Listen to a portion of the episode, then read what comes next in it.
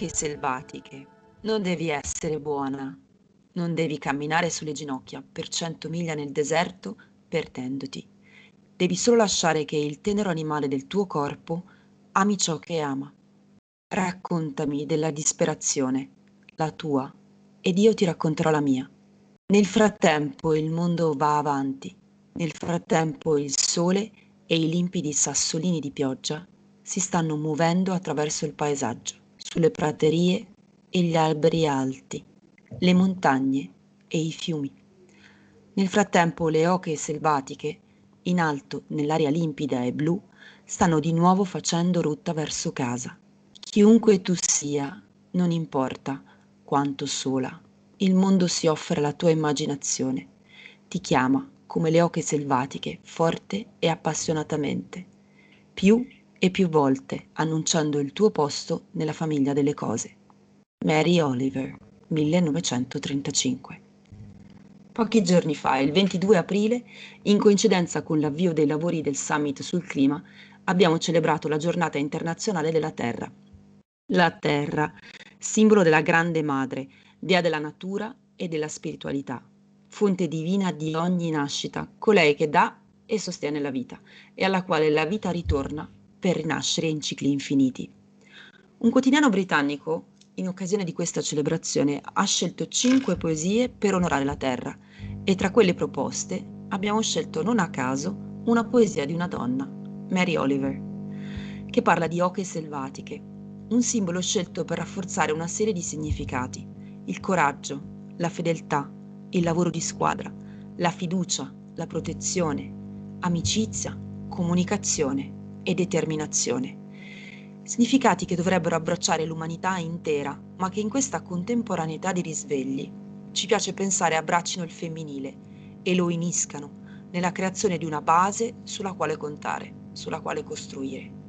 Le oche selvatiche ogni anno compiono un viaggio migratorio verso i paesi più caldi. Se un compagno di viaggio si ferisce durante questo viaggio, un'altra oca abbandonerà la migrazione per accudire il compagno ferito, restando con esso fino al totale recupero o fino all'ultimo respiro.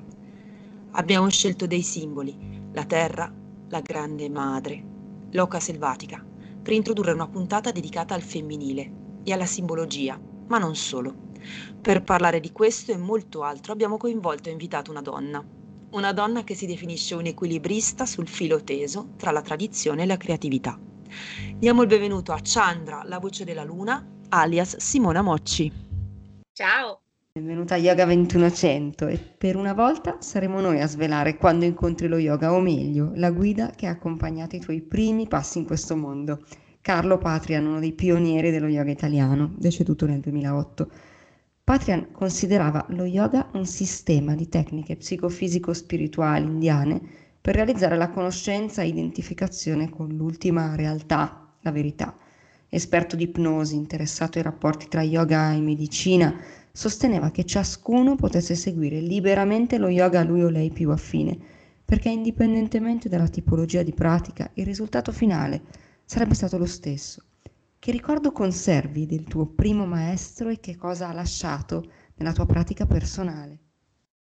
Allora, innanzitutto ragazze, grazie per darmi l'opportunità di parlare di Patreon, perché Patian è stata una figura molto importante per lo yoga italiano, è stato proprio un pioniere, uno dei primi che ha portato lo yoga in Italia e spesso e volentieri mh, è una figura che nel tempo eh, viene dimenticata. Voi mi date l'occasione non solo di parlare di me, ma anche di ricordarlo e, e questa per me è una grande gioia.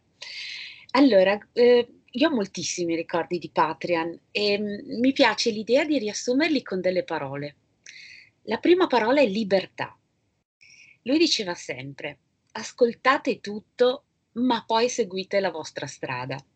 Perché l'istituto yoga all'epoca era veramente un laboratorio, era un luogo variamente frequentato, dove si trovavano sollecitazioni tra le più differenti. Si andava dallo studio tradizionale della scuola di Rishikesh con i suoi swami, ehm, che all'epoca andavano solo da Patrian e quindi era sempre un momento di, di grande raccoglimento, di grande apprendimento.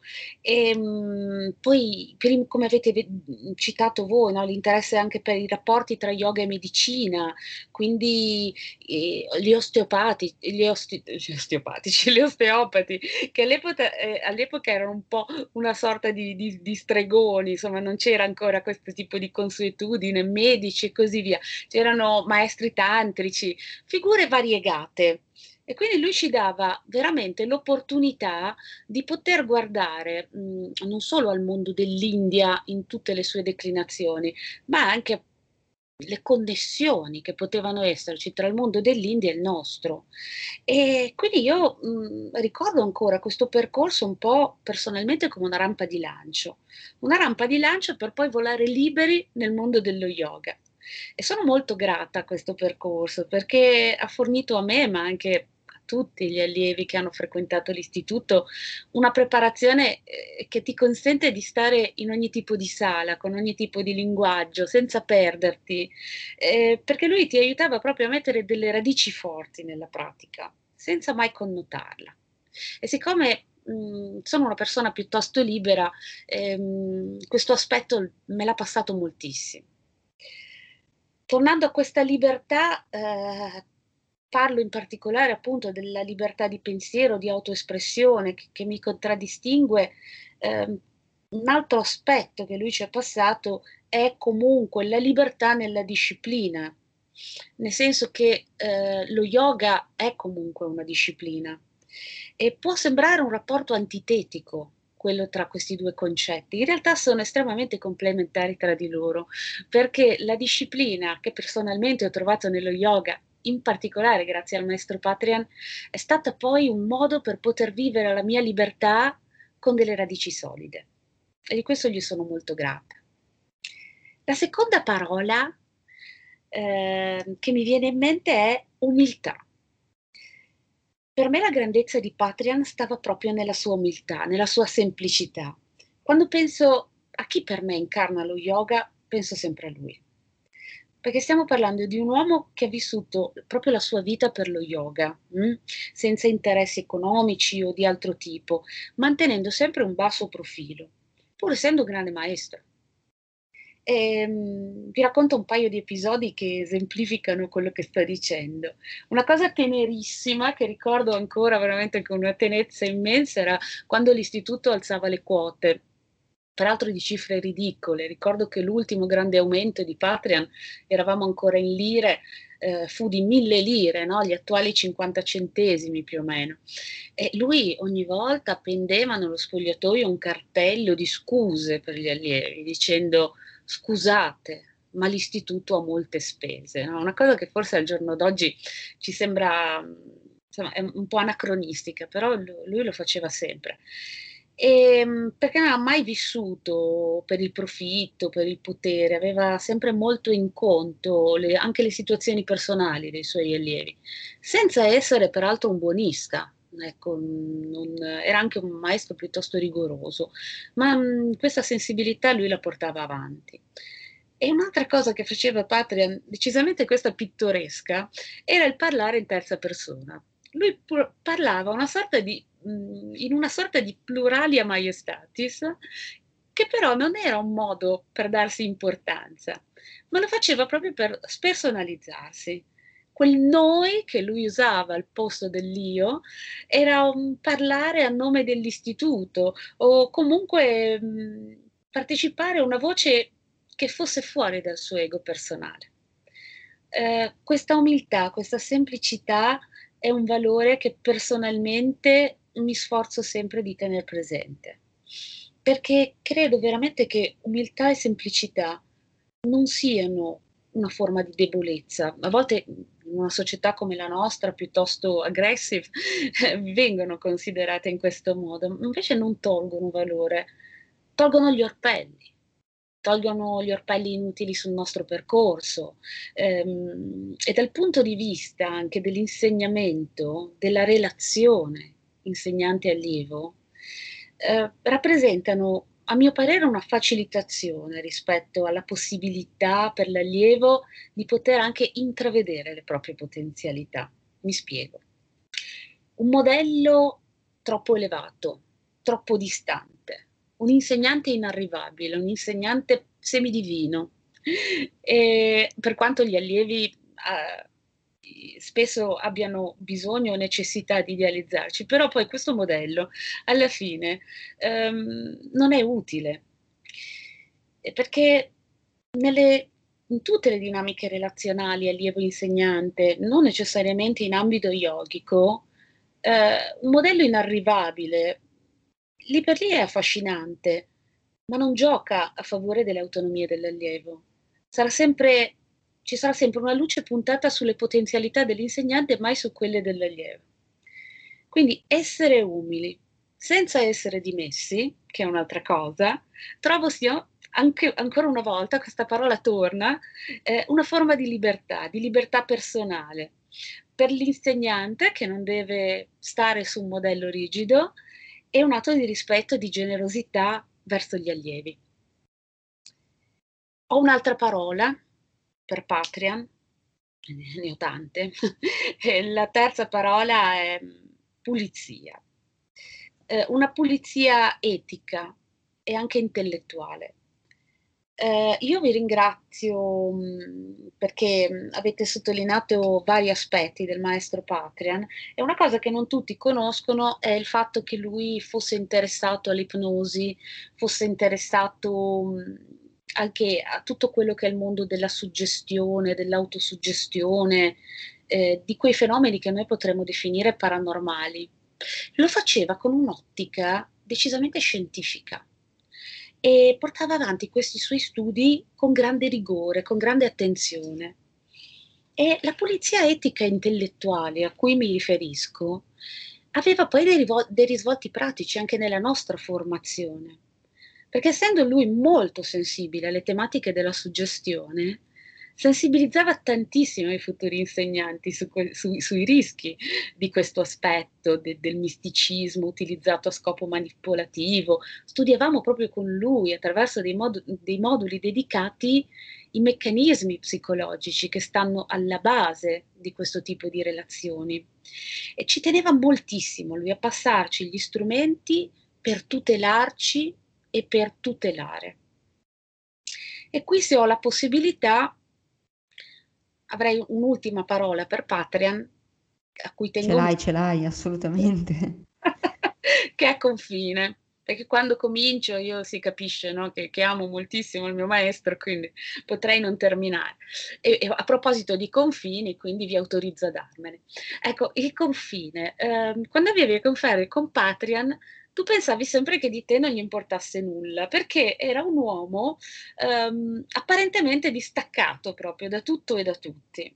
If, volendo fare, passatemelo, un paragone astrologico, io amo molto l'astrologia, era un vero capricorno, no? era proprio questa struttura apparentemente algida. In realtà scoprivi, solo frequentandolo, che lui conosceva a menadito tutti i suoi allievi.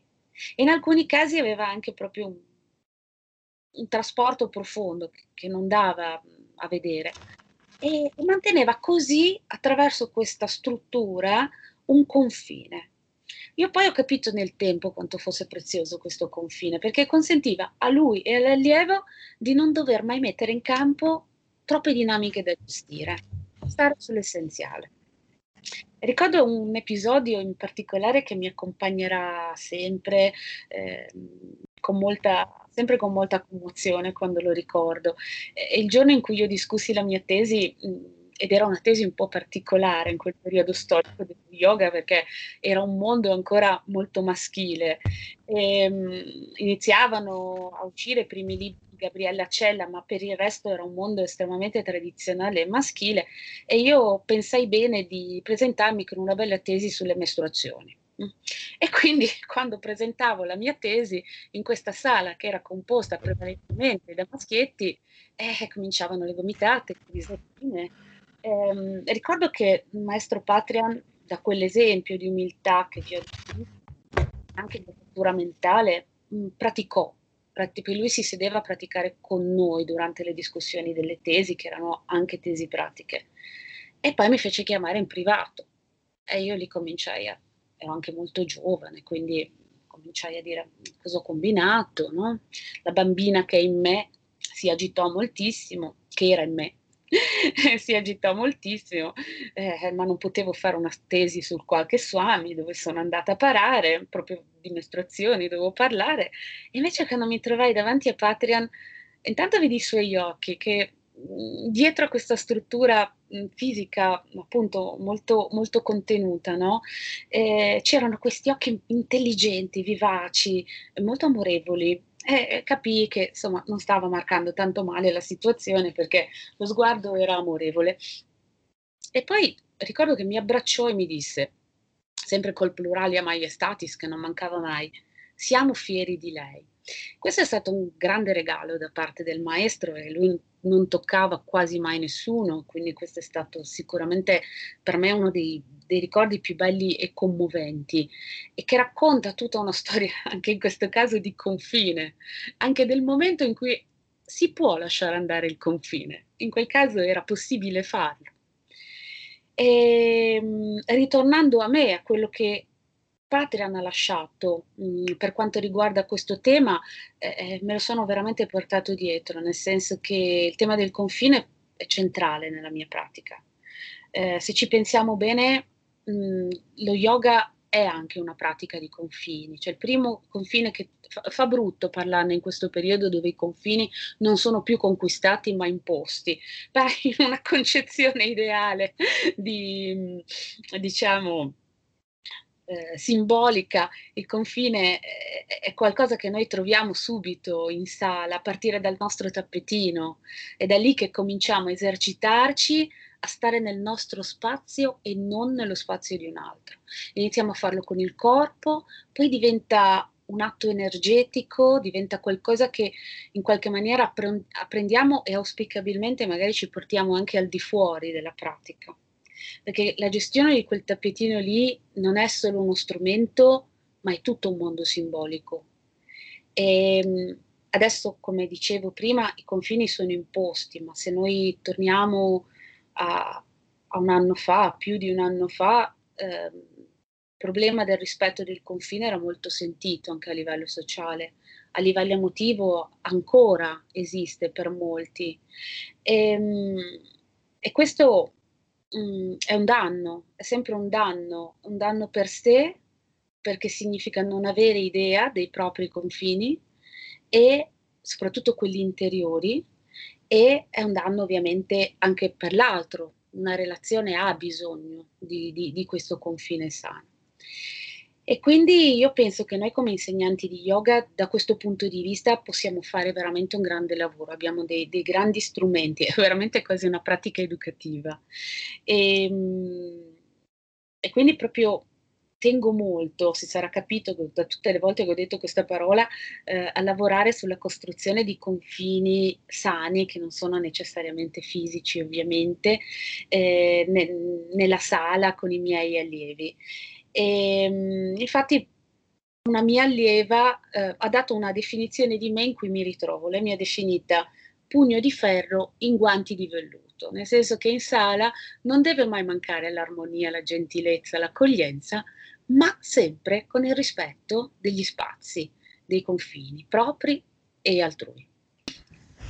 Wow, hai tracciato un bellissimo ritratto del, del maestro Patrian, l'hai fatto davvero mettendoci il cuore, mh, tantissima stima e anche, eh, e anche, tenerezza, secondo me, verso, verso eh, di lui e verso probabilmente anche quella che era la, la Simona di quel periodo, quindi che si, eh, diciamo, approcciava al, al, mondo, al mondo dello yoga. Quindi davvero Grazie, quindi hai iniziato a raccontarci qualcosa anche di te, della tua storia, della tua pratica e facciamo un piccolo passo avanti agganciandoci ad un altro nome da te citato, quello di un'altra grande maestra, eh, Gabriela Cella. Possa lo yoga risvegliare l'energia che sta dentro di noi per portarla in superficie e illuminare il mondo.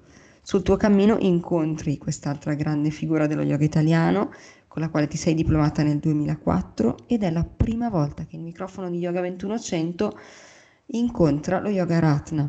Ci piace poter finalmente conoscere qualcosina di più. In sanscrito Ratna significa perla, gioiello, un po' come a indicare che dentro di noi custodiamo un nucleo luminoso che attraverso la pratica può risplendere anche al di fuori di noi. È un lavoro sull'energia, sulla creatività, sulle molteplici forme in cui si esprime, uno strumento di autoconoscenza. Raccontaci meglio cos'è Yoga Ratna e quali aspetti di questo metodo hai reso tuoi e integrato nella pratica e nell'insegnamento. Sì, eh, lo Yoga Ratna, questo gioiello dello yoga che tu hai così abilmente descritto, è un sentiero che partendo dall'Hatha Yoga tradizionale, che ne è la culla, eh, il metodo si è formato meglio Gabriella, che è la creatrice di questo metodo, si è formata in seno all'Hatha Yoga eh, tradizionale di cui rispetta molto le fonti, eh, andando però a riscoprirne la matrice simbolica che sottende ogni tecnica proprio, dall'asana al pranayama, alla meditazione, mudra e adesso non li cito tutti, però proprio ogni aspetto tecnico della pratica. E, mh, si tratta di una in realtà di una storia, quella simbolica, molto antica all'interno dello yoga, di matrice tantrica, che Gabriella, eh, Gabriella Cella, la fondatrice del metodo, ha avuto il coraggio e anche la sensibilità di sistematizzare in un vero e proprio percorso.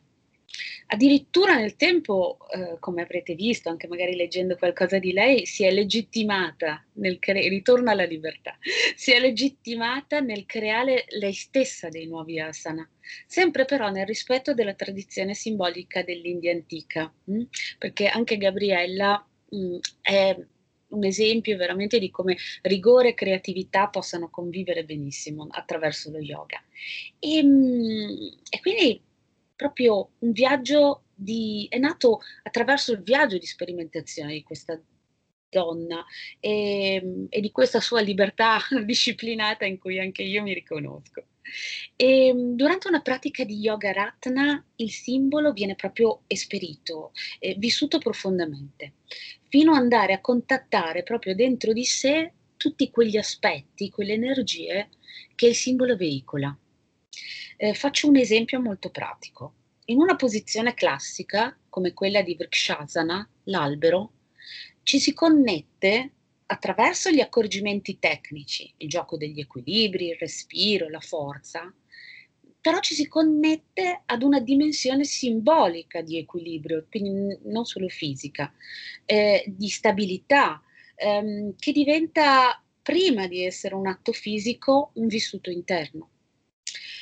Vivendo la forma con questo tipo di consapevolezza, noi andiamo a contattare quelle parti di noi che ci parlano del nostro modo di sperimentare gli equilibri e la stabilità. Ecco che abbiamo contattato il simbolo, lo abbiamo fatto in un modo immediato, perché il simbolo non ha bisogno della ragione, anzi la ragione uccide il simbolo, fondamentalmente non ci consente di contattarlo. E, ehm, lo abbiamo fatto in qualche maniera, come dice Mariglia Albanese, che è stata un'altra delle mie maestre, eh, emozionando la psiche. Usa, lei usa questa definizione che mi piace molto, c'è un processo veramente immediato. E un'altra caratteristica che personalmente amo mh, dello yoga ratna è l'armonia. Questo passare da una forma all'altra, da un simbolo all'altro, mh, che spesso sono legati tra di loro proprio come una mala, come un rosario indiano, no? dove ogni grano è necessario all'altro. Um, è composto, de- necessita di essere composto in un modo armonioso, mai casuale. Eh, e, e, questo dà proprio l'idea di una sorta di danza. Eh, in qualche modo diventa in alcuni, in alcuni momenti, eh, passatemi il termine, proprio una poesia abbiamo iniziato con una poesia. Ecco, eh, spesso questo tipo di pratica mi ricorda una poesia raccontata dal corpo.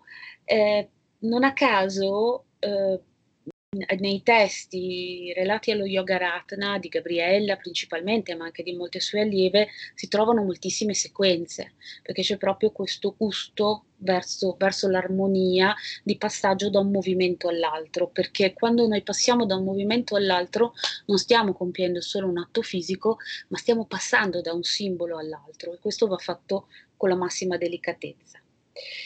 E ehm, questo ideale verso l'armonia diventa implicitamente anche un rispetto, eh, come del resto accade in altri, anche in altri sentieri, eh, verso i limiti, verso le potenzialità anche del praticante. Non c'è mai forzatura in questo tipo di pratica, eh, c'è la fiducia nel fatto che il tempo e il vivere pienamente il simbolo dentro di sé porteranno questa parola non la amo molto, ma ci aiuta a capirci, al risultato. Eh, in questa accezione, quindi, anche praticare, tor- torniamo ai confini, ai limiti, sul limite personale, eh, diventa un percorso. Qui li, con il limite non ci scontriamo mai, lo incontriamo, che è un'altra cosa, lo incontriamo come una parte di noi, come una parte del percorso. E, ehm, Così la pratica diventa accettazione, diventa amore di sé. Io ho incontrato lo Yoga Ratna in un momento veramente delicato della mia vita, perché da un lato, yogicamente parlando, stavo vivendo uh, proprio una fase di frustrazione. Io praticavo un percorso di Hatha Yoga tradizionale che ringrazio e benedico tutti i giorni perché intanto mi ha iniziata allo yoga e perché, come dicevo prima, mh, è molto importante, io credo, almeno eh, prima di entrare in una scuola molto connotata, darsi l'ampio respiro e la libertà di stare in una dimensione mh, più, me, meno connotata, più, più, tradizionale, perché quando dico scuola connotata, per esempio nello Yoga Ratana noi abbiamo a volte nomi di asana differenti da, dalla tradizione, ehm, delle modalità anche di entrare e di uscire eh, dall'asana un po' diverse. Ecco, ehm, io credo che prima avere una base di ampio respiro aiuti a stare in una realtà connotata senza cristallizzarsi troppo, questo almeno è il mio sentire. E, ehm, e, quindi io ero in questa dimensione tradizionale che però non mi stava dando più niente, io sentivo che c'era qualcos'altro per me, ma non capivo che cos'era. E poi contestualmente a ciò, congiuntamente a, ehm, a, ciò, io stavo vivendo in quel momento un momento anche delicato dal punto di vista della salute, perché a causa di un problema alla colonna vertebrale avevo perso quasi del tutto l'uso della gamba destra ero, io continuavo a insegnare in questo modo un, un, po' particolare, nel senso che mi portavano sul tappetino, mi sedevano sul tappetino, mi ritiravano fuori dal tappetino, ma cominciavo ad interrogarmi sul futuro, no? cominciavo a dire ma io non voglio abbandonare lo yoga, ma se continuo a stare un po' in questa situazione, come posso praticare? E, e lì mi sono messa a studiare. Eh, non intendo tanto lo studio dei testi classici, che insomma, bene o male, mh, già all'epoca mh, padroneggiavo, quantomeno conoscevo, ma eh, ho iniziato a, a, cercare altri orizzonti e ho scoperto proprio eh, il mito, eh, lo studio del mito che poi mi ha accompagnato sempre, mi accompagna tuttora, eh, le prime riflessioni sui simboli, i primi libri, è da lì che ho incontrato i primi libri di Gabriella e sono rimasta folgorata. Poi diciamo che sono stata fortunata perché, come dice il proverbio, quando l'allievo è pronto, il maestro arriva, nel mio caso è arrivato anche un bravo medico che mi ha rimessa in sesto e tra eh, le cure tradizionali e anche questa nuova pratica che era maggiormente adeguata a me, eh, sono ritornata, come si suol dire, in pista. E, mh, mm, devo dire, mh, mhmm, per rispondere a, alla vostra domanda, io ho reso mio praticamente tutto il metodo sicuramente, eh, sviluppando forse come aspetto più personale eh, quello del mito. Ecco, eh, per me mh, mhmm, questa è una grande passione per cui è stato fisiologico sviluppare maggiormente questo aspetto. E mh, essendo ehm, molto libera, come si sarà già capito, eh, poi eh, è stato anche naturale proseguire mh, attraverso, attraverso i contatti poi con altre discipline, anche occidentali, come per esempio la psicologia. E, mh, mi sono sempre divertita e tuttora mi diverto eh, nel mondo simbolico, eh, mi piace usare per definire proprio il mio tipo di godimento, di divertimento.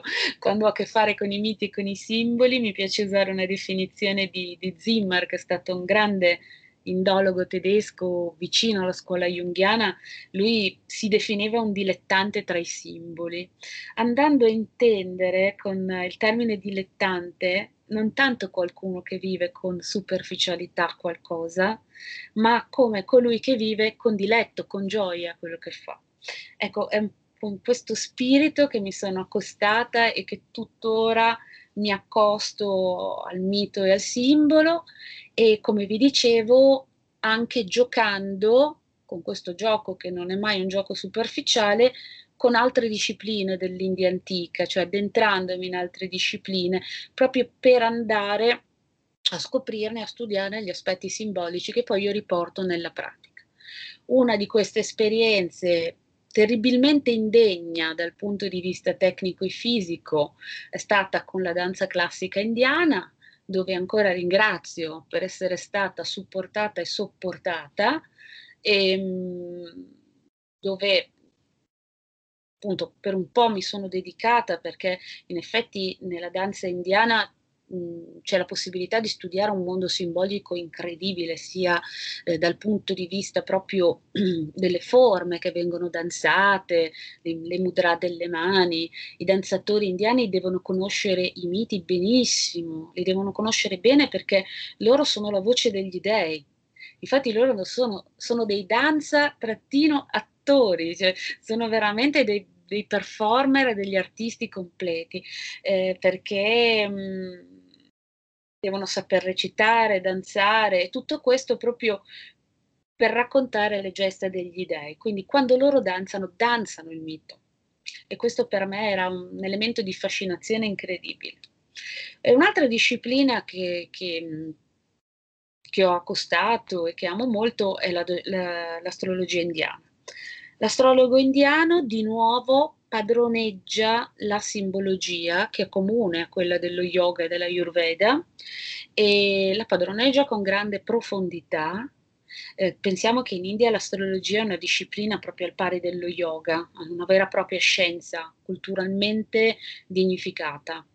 E un buon astrologo che si rispetti non può esimersi dal conoscere i mantra, la loro corretta intonazione, ancora una volta le mudra per uh, connettersi con le energie celesti, eh, molti rituali nel loro caso e ancora una volta i miti, perché il cielo parla attraverso il linguaggio del mito e del simbolo.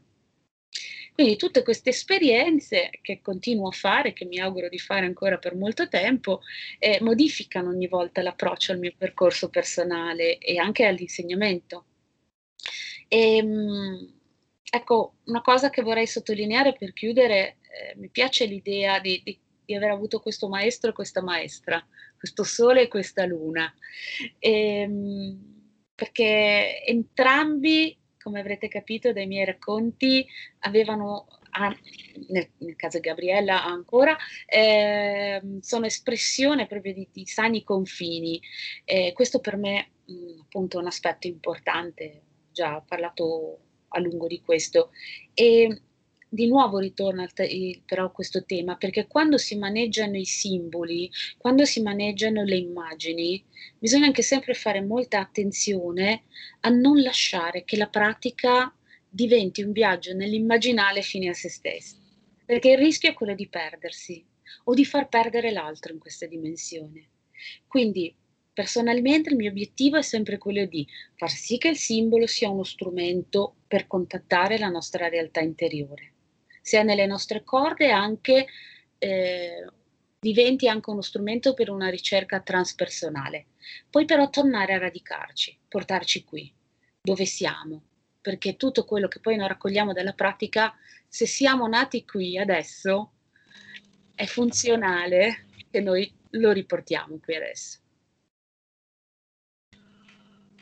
Ecco, questa è una, questa è una verità che vorrei fosse veramente incisa. Se siamo nati qui adesso è perché abbiamo conosciuto lo yoga qui adesso, è perché è funzionale a eh, chiaramente questa, questa esistenza.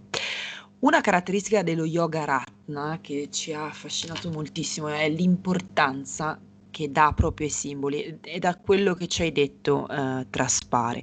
L'aspetto simbolico che, come dici, sottende le pratiche. Il simbolo rappresenta il significato profondo e invisibile dietro a quanto è manifesto e visibile. Adesso arriviamo a quella che è un po' uh, la tradizione occidentale più che altro, la tradizione junghiana nello specifico. Nella tradizione junghiana è l'immagine di un contenuto che per la massima parte trascende la coscienza. Il simbolo comunica l'archetipo, l'universale ma anche il misterioso. Accompagna l'uomo da sempre e non c'è forma di mitologia, arte o filosofia, non c'è forma di sapere che non utilizzi i simboli. Studiare i simboli è paragonabile all'addentrarsi nella loro capacità di unificare coppie di opposti come coscienza e inconscio. Ed ecco che allora dalla tradizione junghiana arriviamo allo yoga, attraverso la pratica fisica costruiamo, incarniamo ed esprimiamo una simbologia. Yoga e simbologia. Hai voglia di raccontarci un po' questo binomio? Sì, volentieri. Guarda, mi inviti a nozze. eh, diciamo che il binomio yoga e simbologia parte da molto lontano.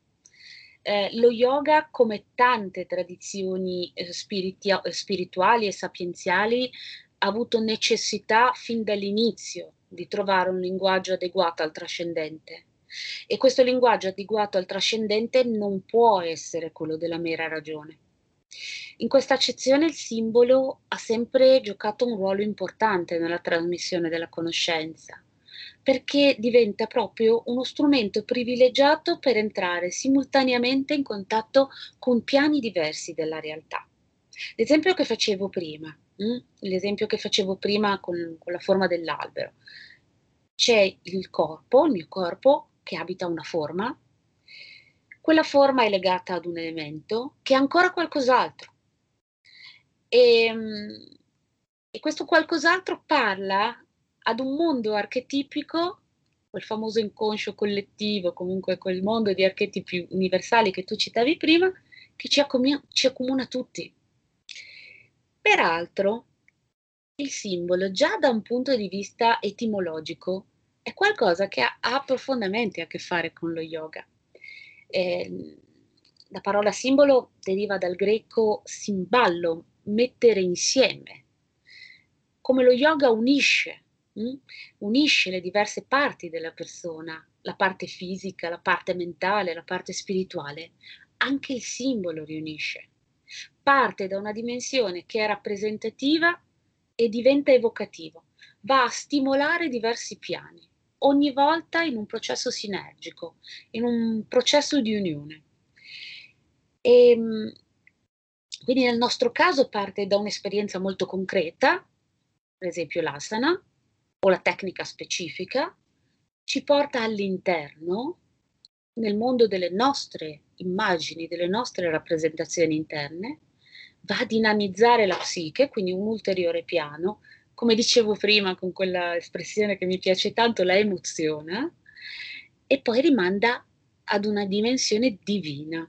E qui uso una parola particolare, questo punto è molto delicato, in quanto quando par- Mhmm, quando parlo di dimensione divina, lo faccio anche in questo caso eh, da un punto di vista più simbolico, non parlo di aspetti religiosi o di identificazioni particolari di tipo egoico da parte nostra nella pratica, ma parlo della possibilità di andare proprio a trascendere l'aspetto inconscio, che sia personale o collettivo, di andare su un piano ulteriore di qualificazione del, dell'esperienza che l'immagine in qualche maniera ha evocato per connetterci a qualcosa di più grande, di assoluto, andando proprio a, a superare, almeno temporaneamente, quello che è la nostra finitezza.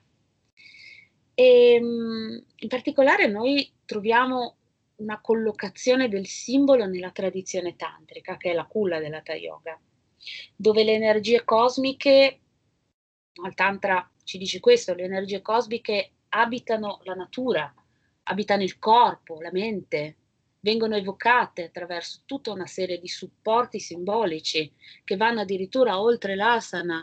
Mi vengono in mente per esempio gli yantra della, della, tradizione tantrica, eh, che, che, poi fanno parte comunemente ormai del, della tradizione indiana a largo spettro e che eh, fanno parte anche della nostra disciplina in quanto sono dei supporti meditativi comunemente utilizzati. E penso ai mantra. E, ehm, e mi viene in mente, trattando questo, questo legame tra simbolo e yoga, eh, Swami Shivananda Radha, un'altra donna, che è stata tra le prime a riprendere in mano per noi occidentali proprio la riflessione sul legame tra la simbologia e lo yoga. E lei nel suo libro bellissimo, ehm, che è Hatha Yoga, il linguaggio nascosto, ci ricorda una cosa importantissima, che è il potere del linguaggio. Proprio andando a ricordare questo legame antico, ci ricorda che non è un caso che asana, pranayama e altre tecniche abbiano nomi relati al mondo della natura, al mondo del divino, dei personaggi mitologici. Ed è già dal nome che noi comprendiamo che dietro la nostra pratica c'è tutto un mondo simbolico sotteso alla tecnica. Allora, rimaniamo fermi eh, in questo campo, quindi rimaniamo nel discorso dell'argomento simbolo e, ehm, e ci addentriamo un po' di più eh, nell'universo femminile. L'universo femminile è pregno di simboli e ci hai raccontato di essere particolarmente interessata a quelli legati alla psicologia, alla fisiologia della donna, al punto che hai fondato la PS Chandra, la voce della luna, in cui unisci l'insegnamento dello yoga a progetti sociali realizzati in rete con associazioni del territorio. Ci racconti eh, come è nato questo progetto e come si sviluppa? Certo. Allora, Chandra, la voce della luna. Beh, intanto partiamo eh, sulla scia di Shivananda Radha, partiamo dal nome, quindi Chandra in realtà, che indubbiamente il simbolo del femminile per eccellenza, no? la luna, in realtà è il nome della mia gatta perché io quando insegno yoga sono una fervente gattara, poi tutto il resto però è serio, quindi la, la voce della luna invece è un omaggio proprio al femminile, mh? Hm, che insieme a chi ha creato con me l'associazione abbiamo voluto dare. È proprio un'energia che personalmente desideravo vibrasse nel nome dell'associazione. E visto che siamo nel mondo magico dei simboli, vi racconto una cosa su questo nome che mi piace sempre tanto, appena posso la racconto. In India, eh, nella tradizione astrologica, ogni evento è abbinato a una nakshatra. Le nakshatra sono le dimore lunari, sono le posizioni eh, quotidiane della luna e nel mito sono anche le spose di Chandra, il dio della luna. E ehm, quindi noi partiamo, come, come, spesso si fa quando si, si, si um, in qualche maniera si concretizza un progetto, facciamo tutte le nostre cosine burocratiche che dobbiamo fare, poi a me viene l'idea di dire, beh però scusate, adesso abbiamo fatto tutto, abbiamo gli orari, i giorni, calcoliamo la nostra nakshatra. E la cosa eh, carina che, che, mi è piaciuta moltissimo è che la nostra nakshatra... Eh, allora, piccolo particolare, ogni nakshatra eh, ha una sua simbologia, quindi dice quel progetto, quella situazione, che percorso prende, che, di quale energia è permeato e ha una sillaba seme, come i Bija Mantra, che eh, la caratterizza. E la cosa bellissima è stata che la nostra nakshatra, che si chiama Revati, ha proprio come sillaba seme Cha. Quindi gatta o meno, noi non potevamo fare altro che chiamarci Chandra. Questa cosa mi riempie sempre di gioia perché c'è anche la benedizione della luna. Il potere della nostra Nakshatra poi è proprio quello di proteggere il percorso spirituale e eh, la concretezza del nutrimento. E quindi questa simbologia mi introduce un po' a quella che è la motivazione che poi ha sostenuto la nascita della nostra associazione, che nasce volutamente in un territorio molto particolare del Genovesato, perché noi eh, siamo in una, diciamo, estrema periferia della città di Genova, in un quartiere che mh, nel tempo eh, si è modificato moltissimo, quindi dall'essere un quartiere popolare con una grande storia di relazioni è diventato un quartiere dove ehm, ci sono moltissime persone anziane e per i giovani spesso diventa un po' un quartiere dormitorio, cioè si lavora in centro, si va a fare lo yoga in centro, si vive nel centro, poi si torna a dormire. Quindi è stata una sfida. Ehm, io sono nata in questo territorio, quindi per me era qualcosa di, di molto sentito.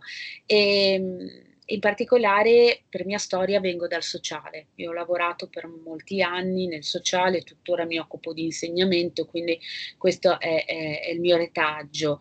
Ed è stato quindi naturale fin dall'inizio voler contribuire attraverso questa disciplina a cui riconosco delle grandi possibilità eh, e voler giocare la mia parte nel territorio dove sono nata. E, ehm, quindi ho sempre insegnato, prima che nascesse Chandra, in spazi sociali, in spazi aggregativi e quando insieme ad altri ho sentito l'esigenza di creare uno, uno spazio maggiormente strutturato intorno allo yoga, non ho voluto perdere questo tipo di, di attenzione rispetto all'ambito sociale. Eh, portare lo yoga nelle periferie, portare lo yoga nelle zone popolari, eh, soprattutto questo tipo di yoga, eh, non è semplice. Però mh, mm, si viene ripagati. Si viene ripagati perché le persone, poi noi liguri lo siamo in particolar modo, sono molto concrete, ti studiano, eh, però quando si fidano è veramente bello, perché nascono dei percorsi insieme che sono genuini, che sono autentici, che vanno proprio al di là della moda del momento. E quindi mi trovo molto a mio agio in questa dimensione di continuità, peraltro oramai comincio a essere una donna vintage, quindi io ho, ho avuto davanti a me, a Chandra, intere generazioni, no? madri, figlie, non ancora nipoti, per fortuna, spero tra un po' di tempo.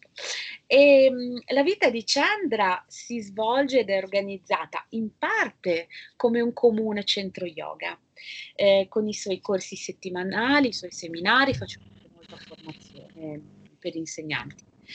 Ma, e, ma il trade union tra me e le persone che con me collaborano è proprio questa attenzione alla relazione e attenzione alla progettualità sul territorio, quindi in rete sia con altri operatori all'interno di Chandra, sia proprio con altre realtà del nostro territorio, noi svolgiamo moltissime attività, in particolare legate alla terza età, perché la Liguria è nota per essere una regione dove l'età media è molto alta, quindi vi è una grande necessità di lavoro sia per quanto riguarda la terza età e soggetti fragili a vario titolo mm, di fragilità psicosociale.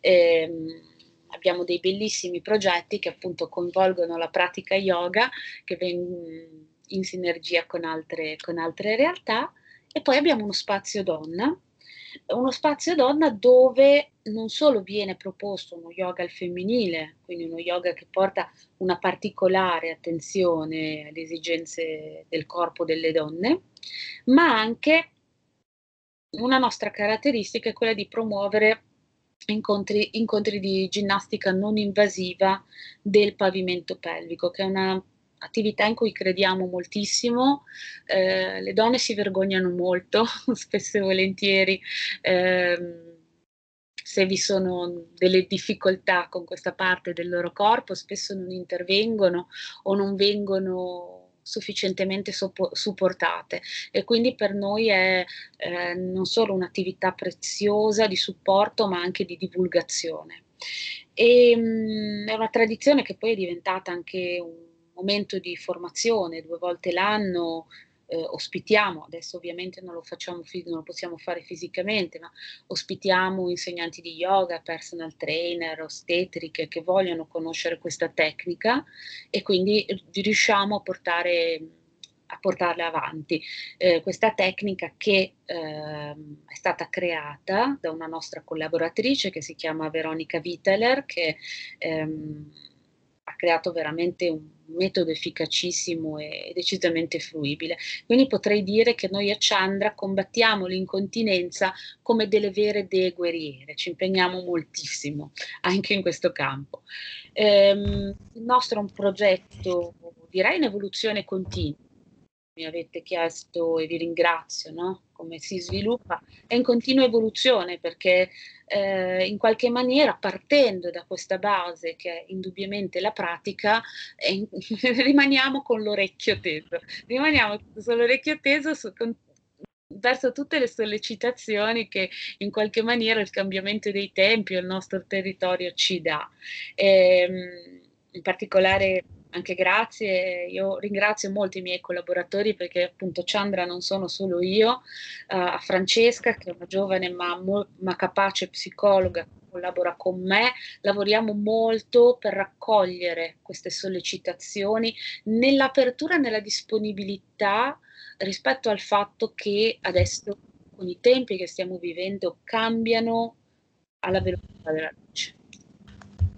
Prima di, ehm, di farti la prossima domanda, eh, volevo semplicemente portare l'attenzione sul fatto che stiamo eh, intervistando Simona eh, di Chandra, la voce della luna, con una super luna rosa. Eh, sì. Questo mh, mm, non so se era chiaro. che stanotte eh, si potrà appunto, dove, dove, dove c'è una, un cielo limpido, vedere questa, questo fenomeno incredibile che è la superluna rosa.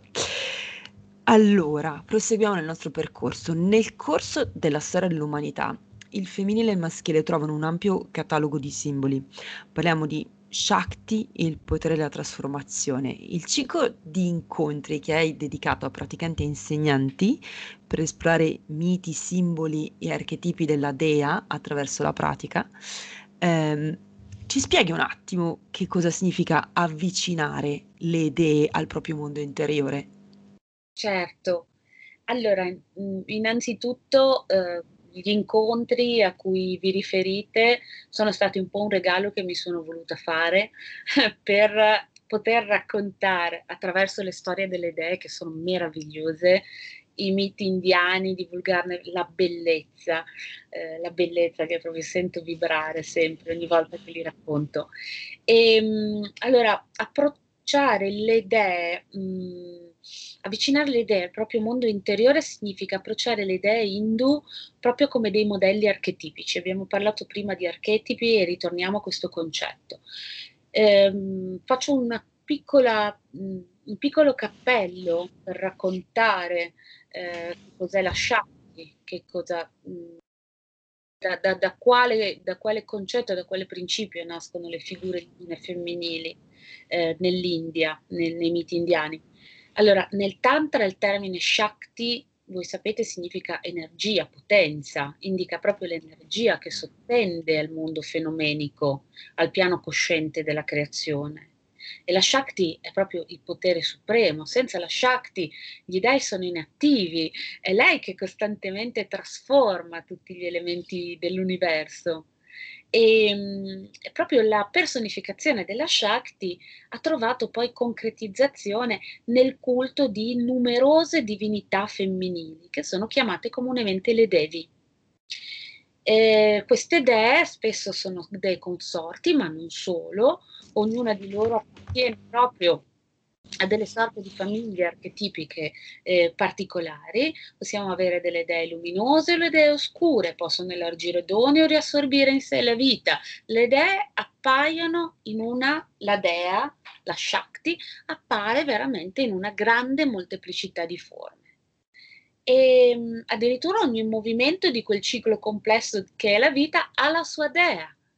Praticare sulle dee significa mh, mm, andare a scoprire le varie declinazioni del femminile. E, ehm, con la fiducia mh, del fatto che tutte queste declinazioni in qualche maniera ci appartengono. E, ehm, e, quindi ogni volta che noi pratichiamo sulle singole idee, in qualche maniera ci apriamo una porta, apriamo una porta di accesso a degli aspetti profondi di noi.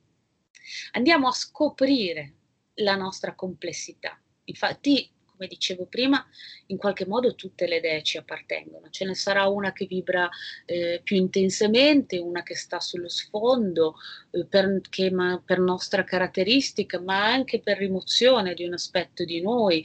Eh, le dinamiche da questo punto di vista sono sempre molto complesse e personali, però dirigere la nostra energia verso aspetti di noi di cui ignoravamo l'esistenza ci aiuta veramente a rintracciare delle potenzialità, ed è di nuovo questa la potenza del simbolo, che magari ignoravamo dentro di noi.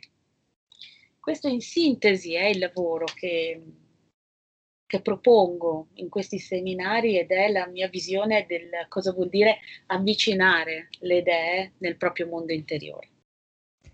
Wow, cioè decisamente catturate e incuriosite, assolutamente, molto molto interessante.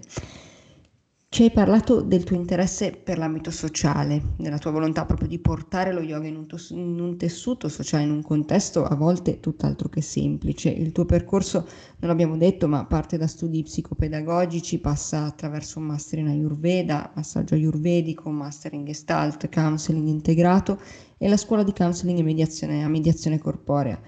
Hai portato lo yoga tra pazienti psichiatrici, nei consultori, nel mondo del teatro, in particolare in quello dedicato alla pedagogia teatrale. È evidente quindi l'attenzione alla relazione a 360 gradi e per questo vorremmo approfondire proprio il tema della relazione maestro-allievo, ma contestualizzandola in questo particolare periodo storico e citiamo a tale proposito un articolo dal titolo Viviamo tempi straordinari, scritto per la rivista Percorsi Yoga dalla nostra ospite di qualche puntata fa, Elena Emilitri, che salutiamo. Prendiamo spunto da un seminario che ha organizzato a marzo insieme ad altri professionisti in cui avete trattato il tema delle prospettive e delle opportunità comunicative ai tempi del Covid. E il titolo che troviamo molto bello è Navigare la complessità ci piace perché indubbiamente siamo in acque difficili, con vortici nascosti, lunghe fasi di bonaccia, ma continuiamo a navigare e a farlo nel migliore dei modi possibili, ovvero con resilienza, chiedendoci cosa possiamo imparare da questa situazione.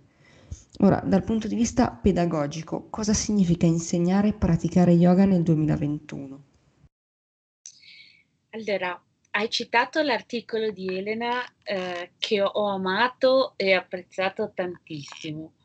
Ehm, se non ti dispiace, io ce l'ho proprio qui con me perché noi non ci stiamo vedendo, ma io sono nel mio studio dove c'è di tutto, tra cui l'articolo di Elena e voglio leggerne un, un, piccolissimo passaggio che parla proprio di quella che personalmente è la mia riflessione attuale a riguardo.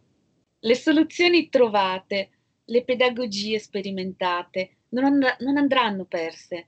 Torneremo a praticare insieme, in uno spazio fisico condiviso, assembrandoci felicemente, perché l'uomo ha bisogno di questo. Ma magari continueremo a tenere anche lezioni online per chi non può raggiungerci, per chi abita lontano o vuole evitare gli spostamenti. E fra qualche tempo capiremo insieme se abbiamo costruito relazioni yogiche anche in questo modo e cosa questo voglia dire.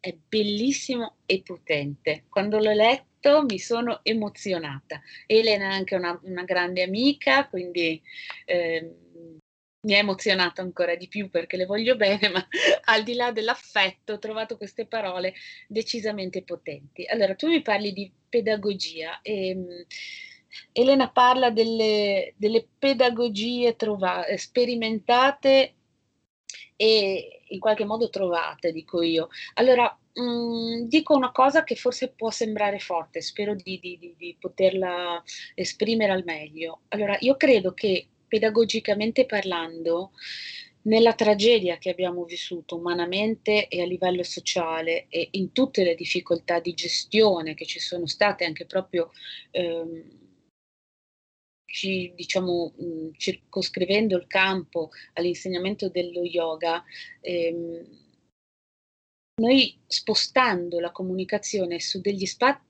su dei piani che mai avremmo immaginato, eh, abbiamo avuto anche degli effetti positivi. perché li ha voluti cogliere.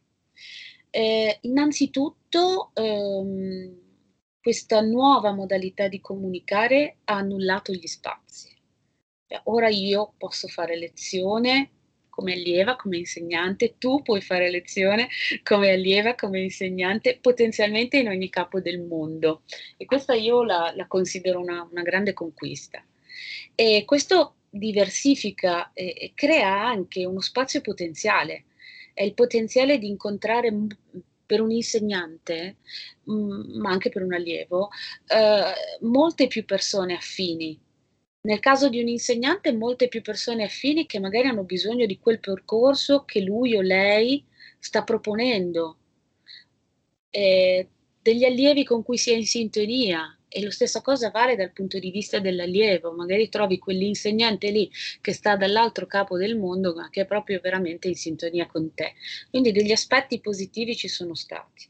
Io tra gli aspetti positivi vedo poi anche eh, un allenamento alla comunicazione. Questo è una, un cambiamento molto forte. Un allenamento alla comunicazione a cui non tutti eravamo abituati. Eh, la rete amplifica, amplifica le possibilità, ma modifica anche le relazioni. E, ehm, con molti allievi, l'ho notato, è stata un, una scoperta incredibile. Eh, il lavoro attraverso questa modalità che non è in presenza, e che può essere una diretta streaming, un podcast, poi io, io, ho iniziato poi a divertirmi, no? quindi le ho sperimentate un po' tutte, e mh, mm, porta veramente ad esperire il fatto che la relazione tra insegnante e allievo eh, non è solo su un piano fisico. Mi rifaccio di nuovo all'articolo di Elena che fa un bellissimo esempio di Desi Cacciar che insegnava solo con la voce dietro una tenda, no? proprio andando ad evidenziare che questo legame non è solo fisico. E questa è un'esperienza che, che, che, mi è stata regalata, che ho vissuto con molti allievi. E con questi allievi ho proprio scoperto e ritrovato eh, una profondità, una comunione di intenti in questa nuova modalità di pratica che altrimenti forse in sala avremmo dato per scontata o non l'avremmo trovata perché la sala mh, spesso è un luogo dove tante cose si danno per scontate, ci sono più orpelli, c'è la distrazione, c'è il momento dello spogliatoio, no? ci sono una serie di rituali a cui poi sarà bello e importante tornare perché fanno parte delle nostre esigenze sociali come esseri umani. Però, mh, però in qualche modo in questa sorta di bolla eh, li abbiamo tolti e, e abbiamo scoperto una sorta di nucleo centrale insieme. E sempre rimanendo in ambito comunicativo, eh, si è implementata la necessità di lavorare su questo aspetto. Non potremo, proprio pedagogicamente parlando, più permetterci di rimanere indifferenti alla comunicazione, pensando che la pratica faccia tutto per noi, cioè la visione, mh, a parte che voi state conoscendo tantissimi insegnanti di yoga, state, vedete che ognuno di noi ha una visione molto diversa, però la visione un po' classica, io che sono un po' più âgé, vengo da questa visione classica per cui è l'allievo che si adatta alla pratica, la pratica fa tutto.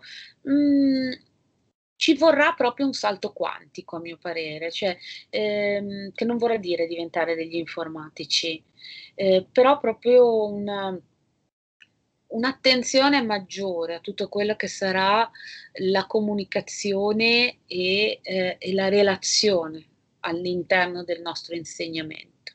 Io a volte sento dire non vedo l'ora che torni tutto come prima, ma questo è un grande errore cognitivo perché non sarà più come prima.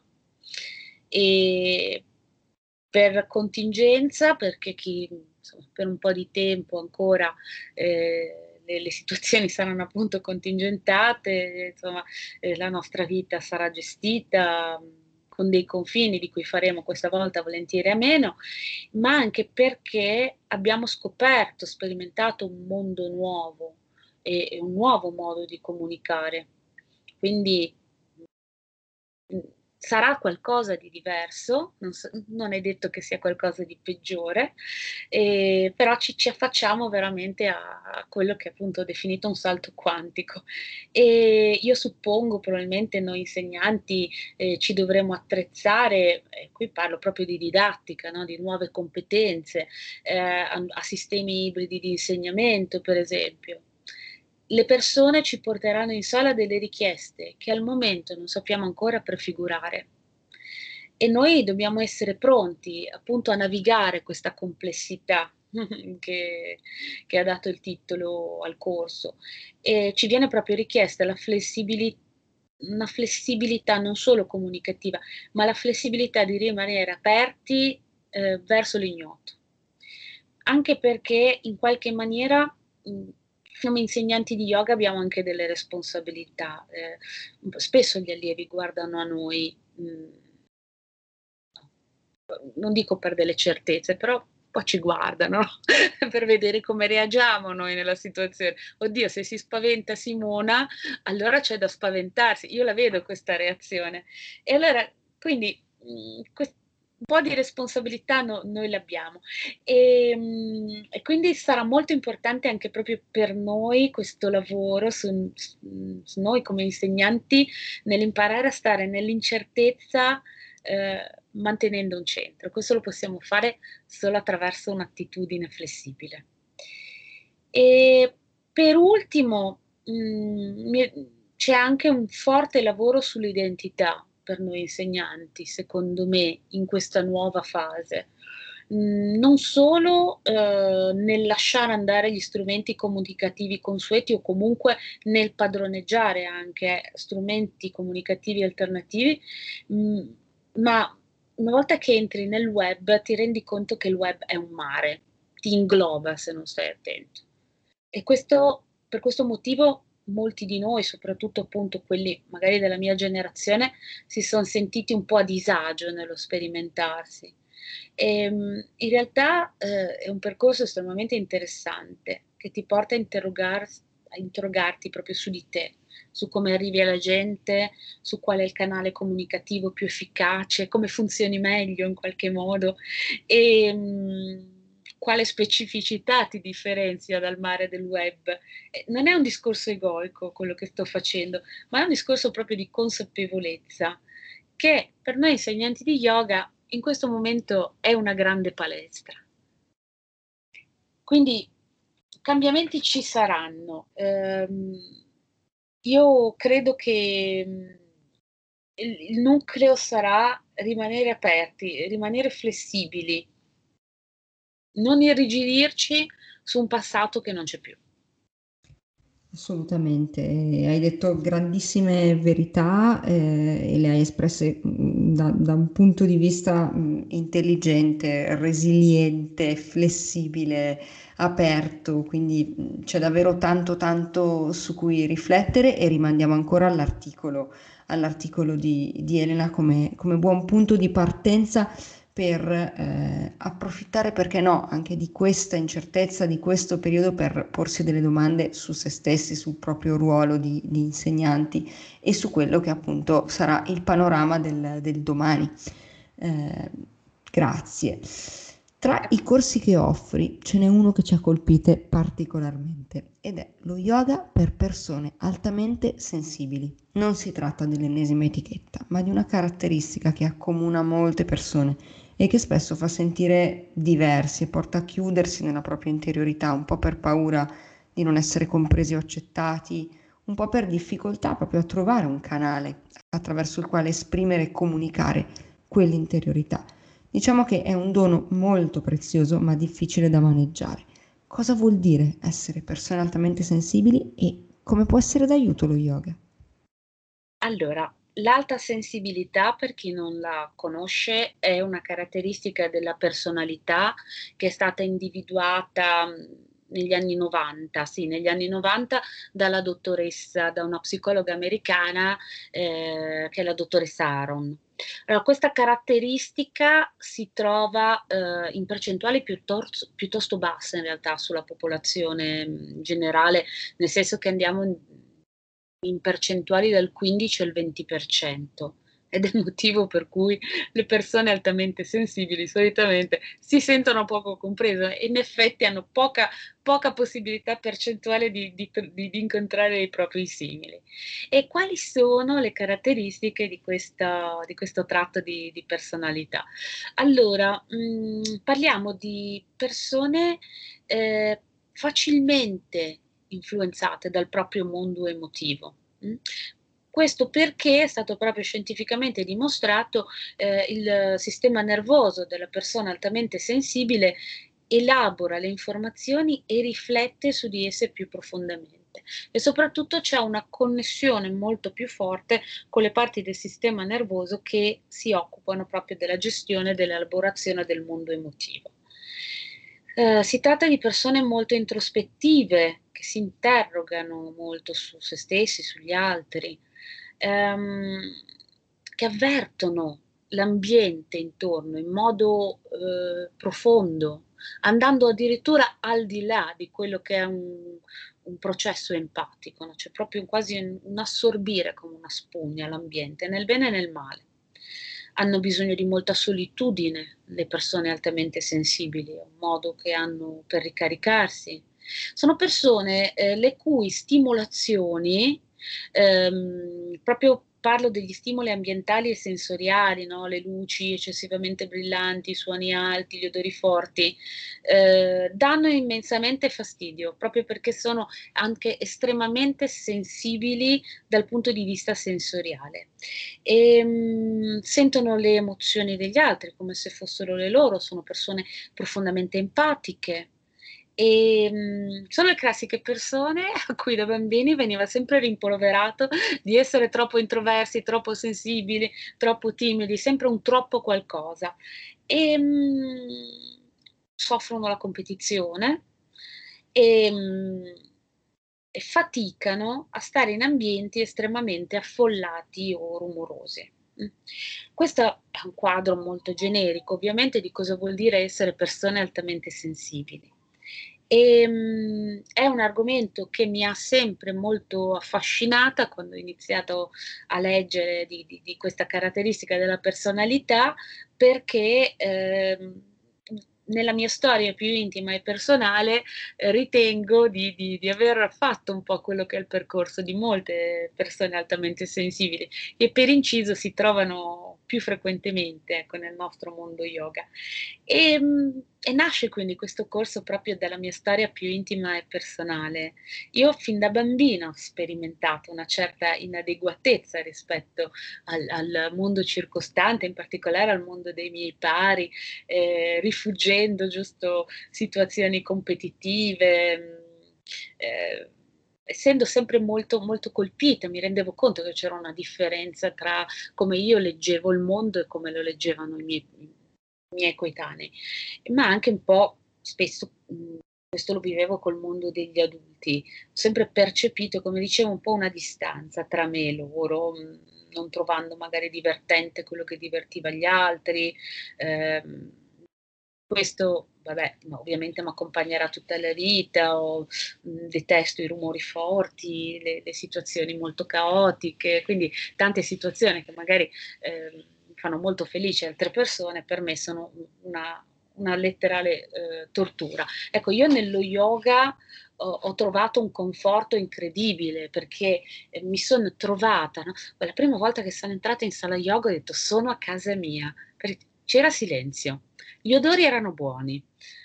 Mi stavano tutti, eh, adesso sembro, sembro, sembro, una fanatica del distanziamento sociale e questo mi dispiace, però ecco il famoso rispetto dei sani confini di cui parlavo prima.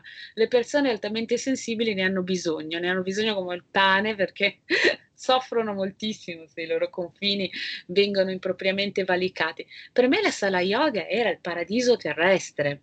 direi che mi sono innamorata, ancora prima di innamorarmi della pratica, mi sono innamorata di come si stava in sala.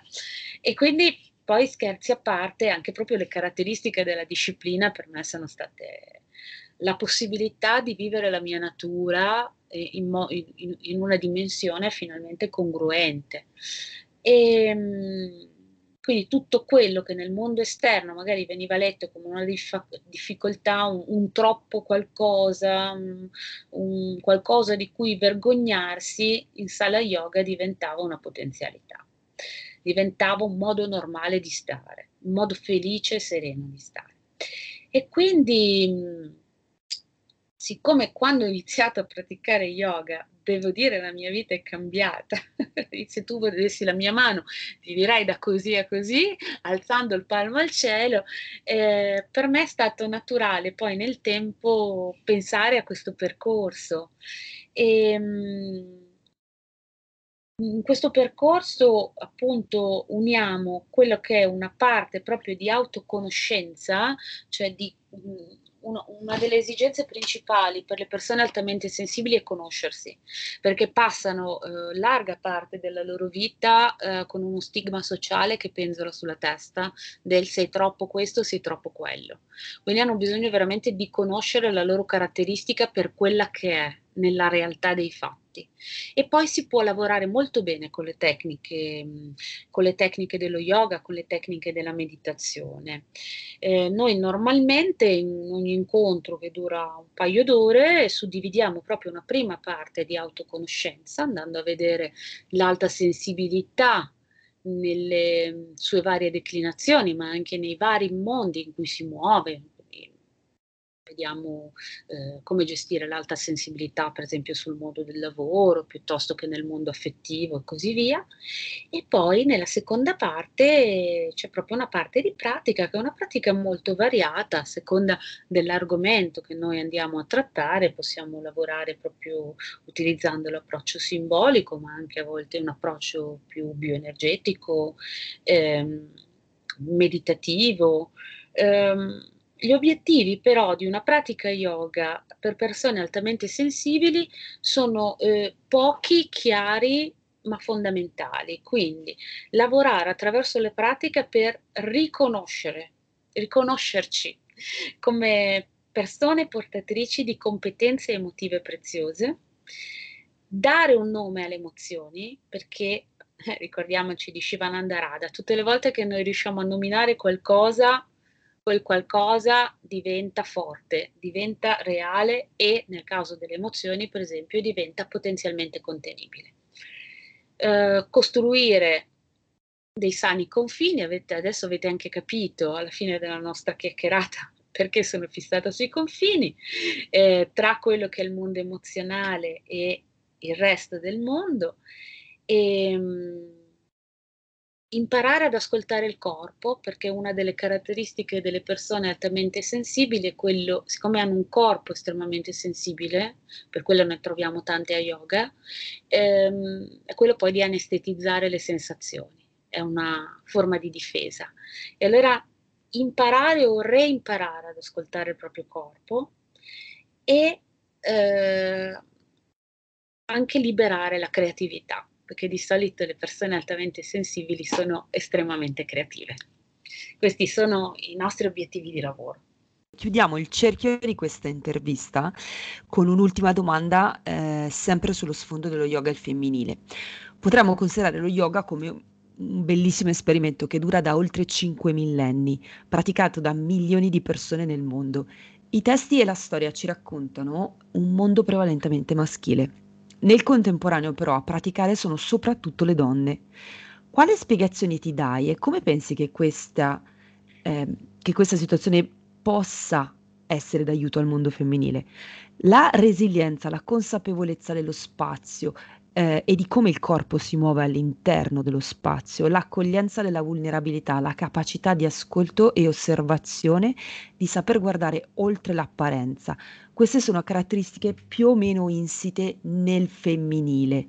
Pensi che cambieranno il futuro dello yoga? Sì, credo che stia già cambiando. Allora, nel mondo dello yoga siamo passati eh, appunto in varie fasi, no? da, proprio da quella che è la tradizione antica dello yoga creato dagli uomini per gli uomini, e, ehm, laddove poi l'elemento femminile lo trovavamo nascosto un po' tra le pieghe Mm? Lo trovavamo in realtà come questa potenza della Shakti, ma attraverso tutto un panorama simbolico e mitologico che per molto tempo è stato anche storicamente celato.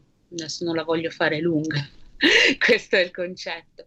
Poi, mh, mm, spostandoci in Occidente, indubbiamente siamo passati da un periodo in cui i maestri erano prevalentemente uomini ma le allieve sono sempre state quasi sempre donne e, e su questo una spiegazione è già eh, nei, nei, bellissimi attributi che tu hai citato. La donna, ecco più che la donna, il femminile, eh, perché ehm, non è politicamente corretto fare un discorso donna-uomo, vorrei farlo maschile e femminile. Ci sono uomini sensibilissimi eh, con una una tensione spirituale ed emotiva bellissima. Comunque il femminile è maggiormente portato indubbiamente ehm, in una dimensione di, di apertura, anche di disponibilità al lavoro su di sé è eh, maggiormente portato eh, rispetto anche ad una dimensione mh, di, di, accoglienza e di cura. Quando erano le allieve donne, io lo ricordo che questa fase l'ho vissuta, no? tanti maestri uomini, tante allieve donne. Non stai bene, vieni con me a yoga. C'era proprio questa questa situazione, questa dimensione che fa sorridere, ma che proprio andava ad evidenziare eh, questa, questa tendenza alla holding, all'accoglienza che il femminile ha da sempre.